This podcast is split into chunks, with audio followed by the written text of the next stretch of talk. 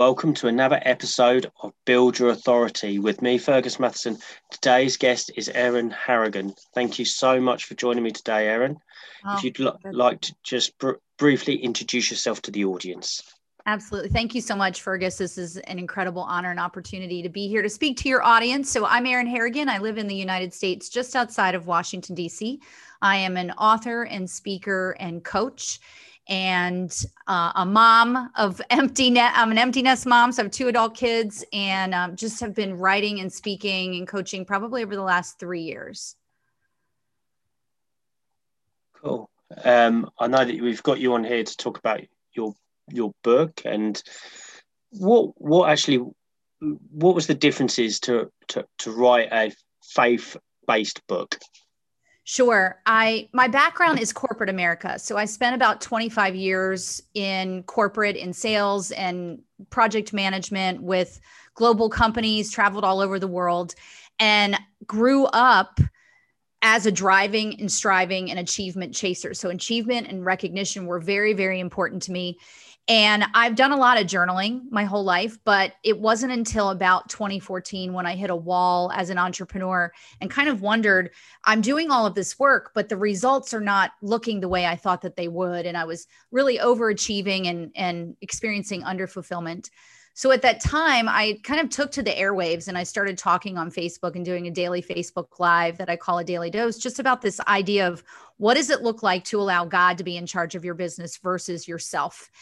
And that was a big shift for me in understanding that I'm created for a purpose on purpose. And therefore, who better to really run my business than he who made me? So I started doing those videos. I started a podcast in 2019 called the Hustle with Heart podcast. And then I was working with a coach who I still work with to this day. And she said, Okay, I think it's time for you to write a book. And I said, Well, I've journaled a lot, but the idea of putting these ideas out into the public, especially from a faith perspective, was scary because it was very vulnerable. It was very kind of pulling back the curtain for people to hear my personal story. But I knew that this was a message that needed to get out there because I knew there were so many women who are achievers. We are type A, we are going for it, we are making it happen, but we're hitting this wall of really under fulfillment and why. And to me, it was because we were trying to do it all when here's God who's saying, No, no, no, I gave you this business for a purpose, but I need you to let me have my way with it. So, writing this book from that perspective was scary. And just thinking who would even read it was scary. But I knew that it was a message that needed to be out there. And that's that's what drove me to just start writing. And in 2019, of course, before the pandemic, right? Um, really just pulling those pieces together with my coach and preparing to publish and actually published March of 2020, just as everything shut down.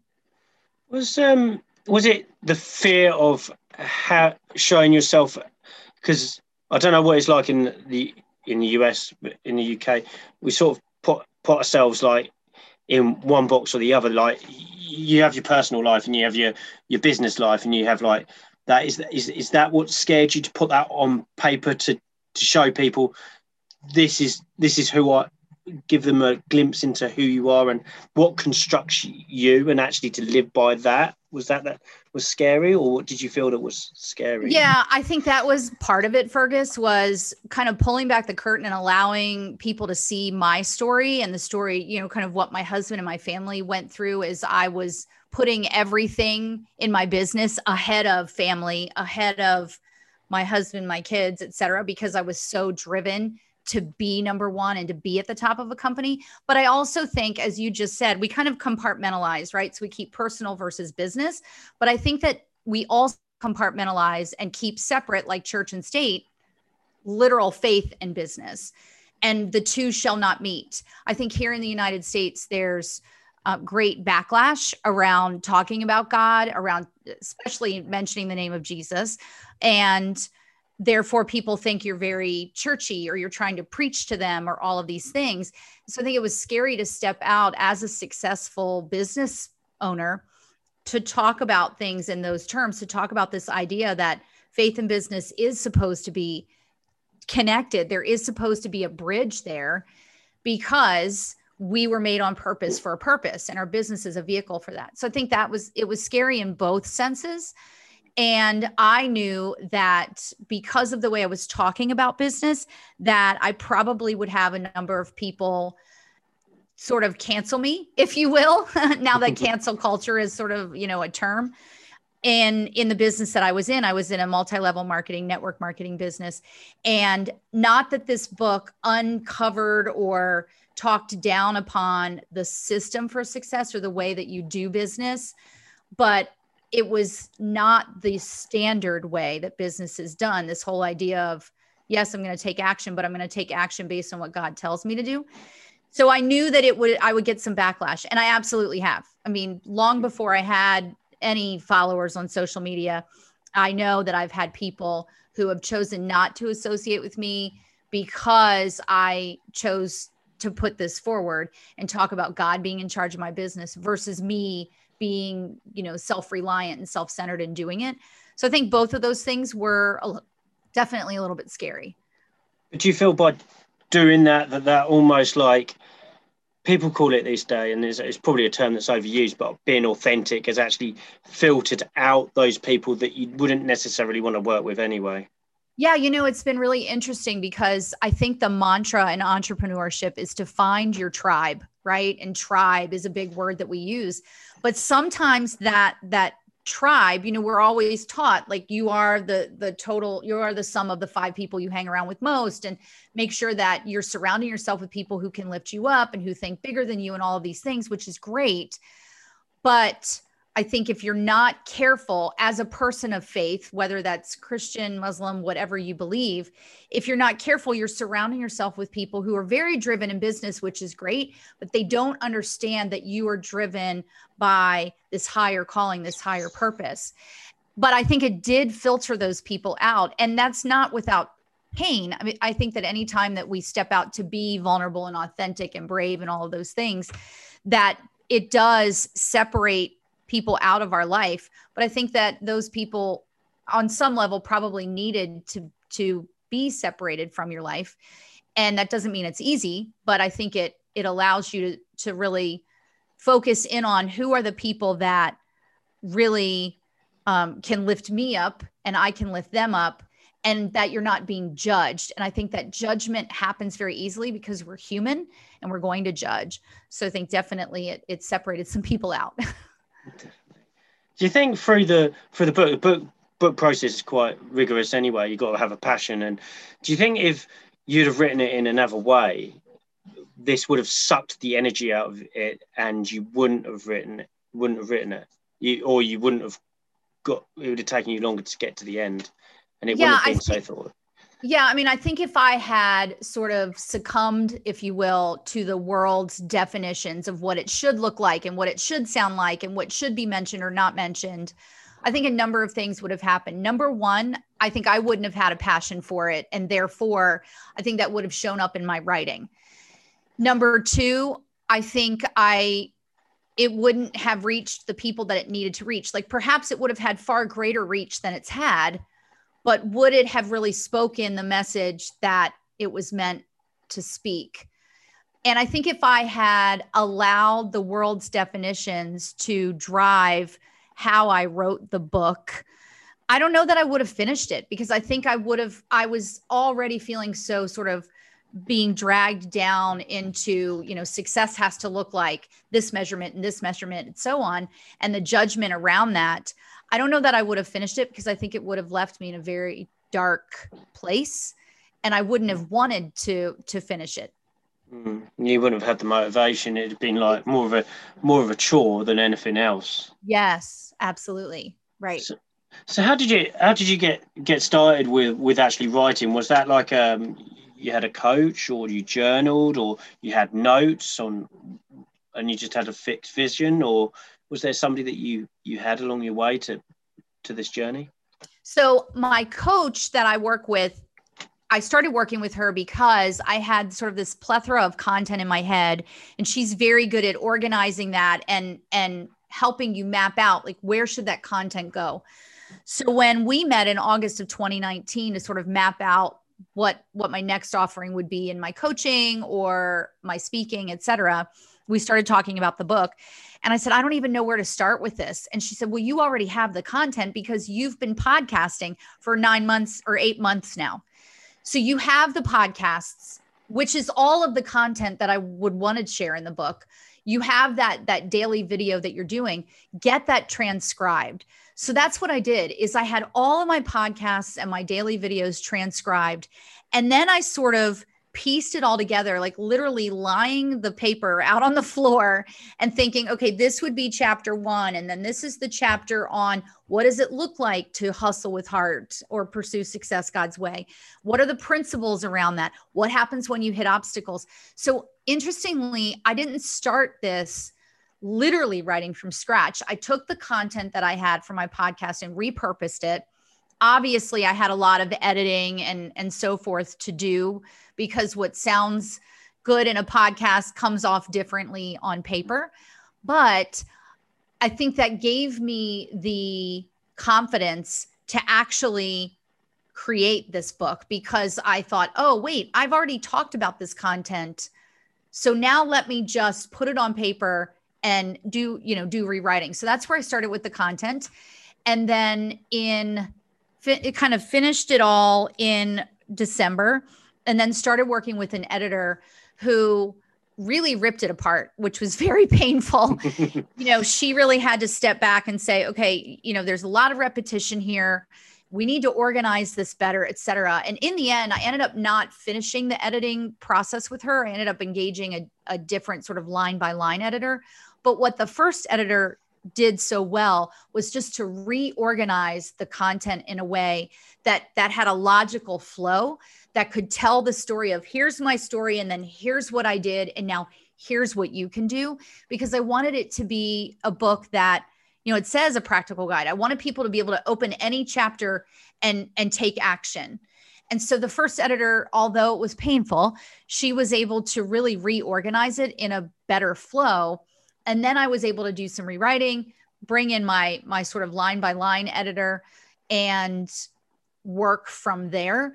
I think at the onset of it and I don't I don't know if this is what other authors feel, but obviously it's daunting. It was very scary. But knowing that I had the content and then having that editor, which is her job to to sort of tear it apart and put it back together, suddenly around I would say the beginning of February, I was feeling like, wow, like I really have a book here. Where before it was sort of just, I have all of this transcribed, you know, words, and here's a hundred thousand words. What does that mean? So that that whole process, while daunting, was definitely it. It, it was a very good lesson, uh, and I, I think it's worth it now that I have the book in my hands.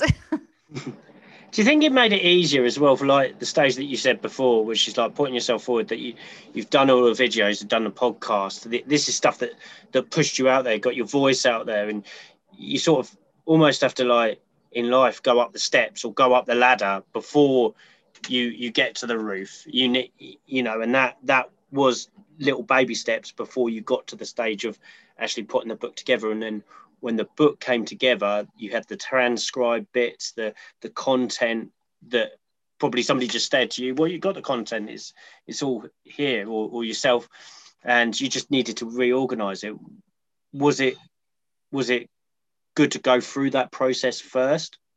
For me, I think it was. I think that people who are sort of natural born writers and, and very talented at that Mm. I, I I believe most authors somehow write in some way. So maybe they keep journals, maybe they blog, whatever. So I think that they start with some kind of content or some, you know, maybe they've been taking notes. You know, I take a lot of notes on my phone. Uh, you know, like oh, here's a podcast episode or or here's a blog that I want to write. So I think that most people have some semblance of, of that that information or that content in some form. I think for me personally, what was scary was thinking, I, I don't want to start from scratch. I, I don't even know how to do that. And then having my coach say, no, no, no, you're not starting from scratch. You already do have this content. So I think for me, taking those steps, even though when I started my live, when I started my podcast, I didn't know it would lead to a book. I am so glad that I sort of took that step by step by step. For me, I think it also has a lot to do with, okay, Lord, what are you calling me to next? Like right now, I've been meeting with some different agents about a book, not because I necessarily have an idea for the next book, but because I just want to under, better understand publishing and, and the process. But for me, my content really comes from my prayer time and, and what I see, you know, hundreds of women that I talk to who follow the information that I share. So I never feel like I'm fully starting from scratch, but I'm so glad that I had that sort of, like you said, that step by step ladder process because I don't think in anything that we do, even though it might look like it on, you know, somebody's social media highlights, we never sort of go from, you know, floor one to floor 10. Like that doesn't always happen in a speedy elevator. I think that we do have to go through those steps. And I think that that's been incredibly helpful because it also helps me go, do I want to write another book? Or am I not supposed to write another book? I think going through those steps and those lessons is incredibly valuable. How do, how do you think those those steps look for somebody that's more probably introverted? How do how do you assess that? So I have a number of friends who write who are more introverted. So they're not sharing their content the way I do. Uh, they're doing more probably blogging.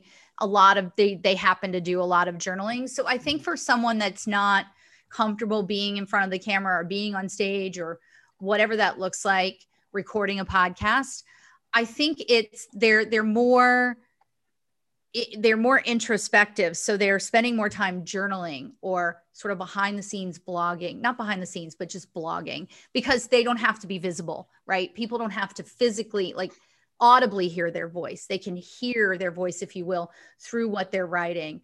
So i think those the people who are more introverted I, I think everyone has content. It's just where they where they store it or where they think about it. Um, i know for my kids i i try to now that they're adults i try to talk to them a lot about journaling because it's it's for me the way i sort of dump everything out of my brain onto paper to allow me to process it. So i think a more introverted person is probably processing it in that way and they don't realize maybe that they do have content that could become a book and i suppose by doing that and you did want to become a book you almost like what you did it attracts those kind of people. Yes absolutely. And i think that you know we are never the only person that's feeling or going through something ever.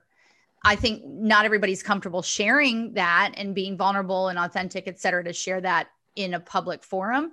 But we are never the only person that's feeling something. So i think those people who want who could journal those things who maybe aspire to be an author you know know that you have a message. Like like you've been given a message you're storing it in journals which is great.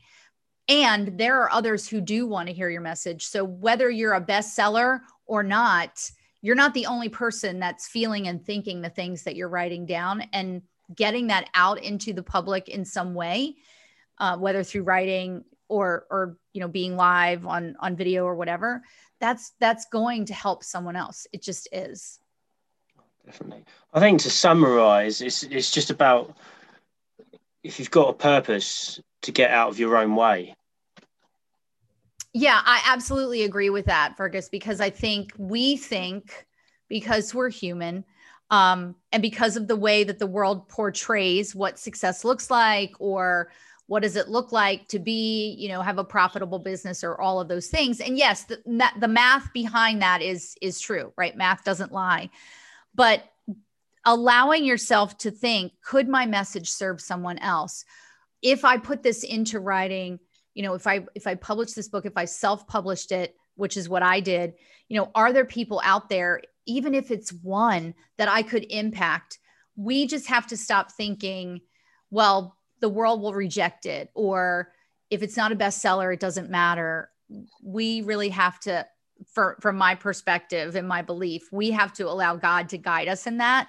And if we if we pray and ask him for that wisdom he will give it to us to know okay so then what do i am i supposed to share this content? And not everybody's supposed to share their content mm-hmm. but we have to allow ourselves the margin and the space to think well but what if it could serve someone else and get out of our own way, like you said.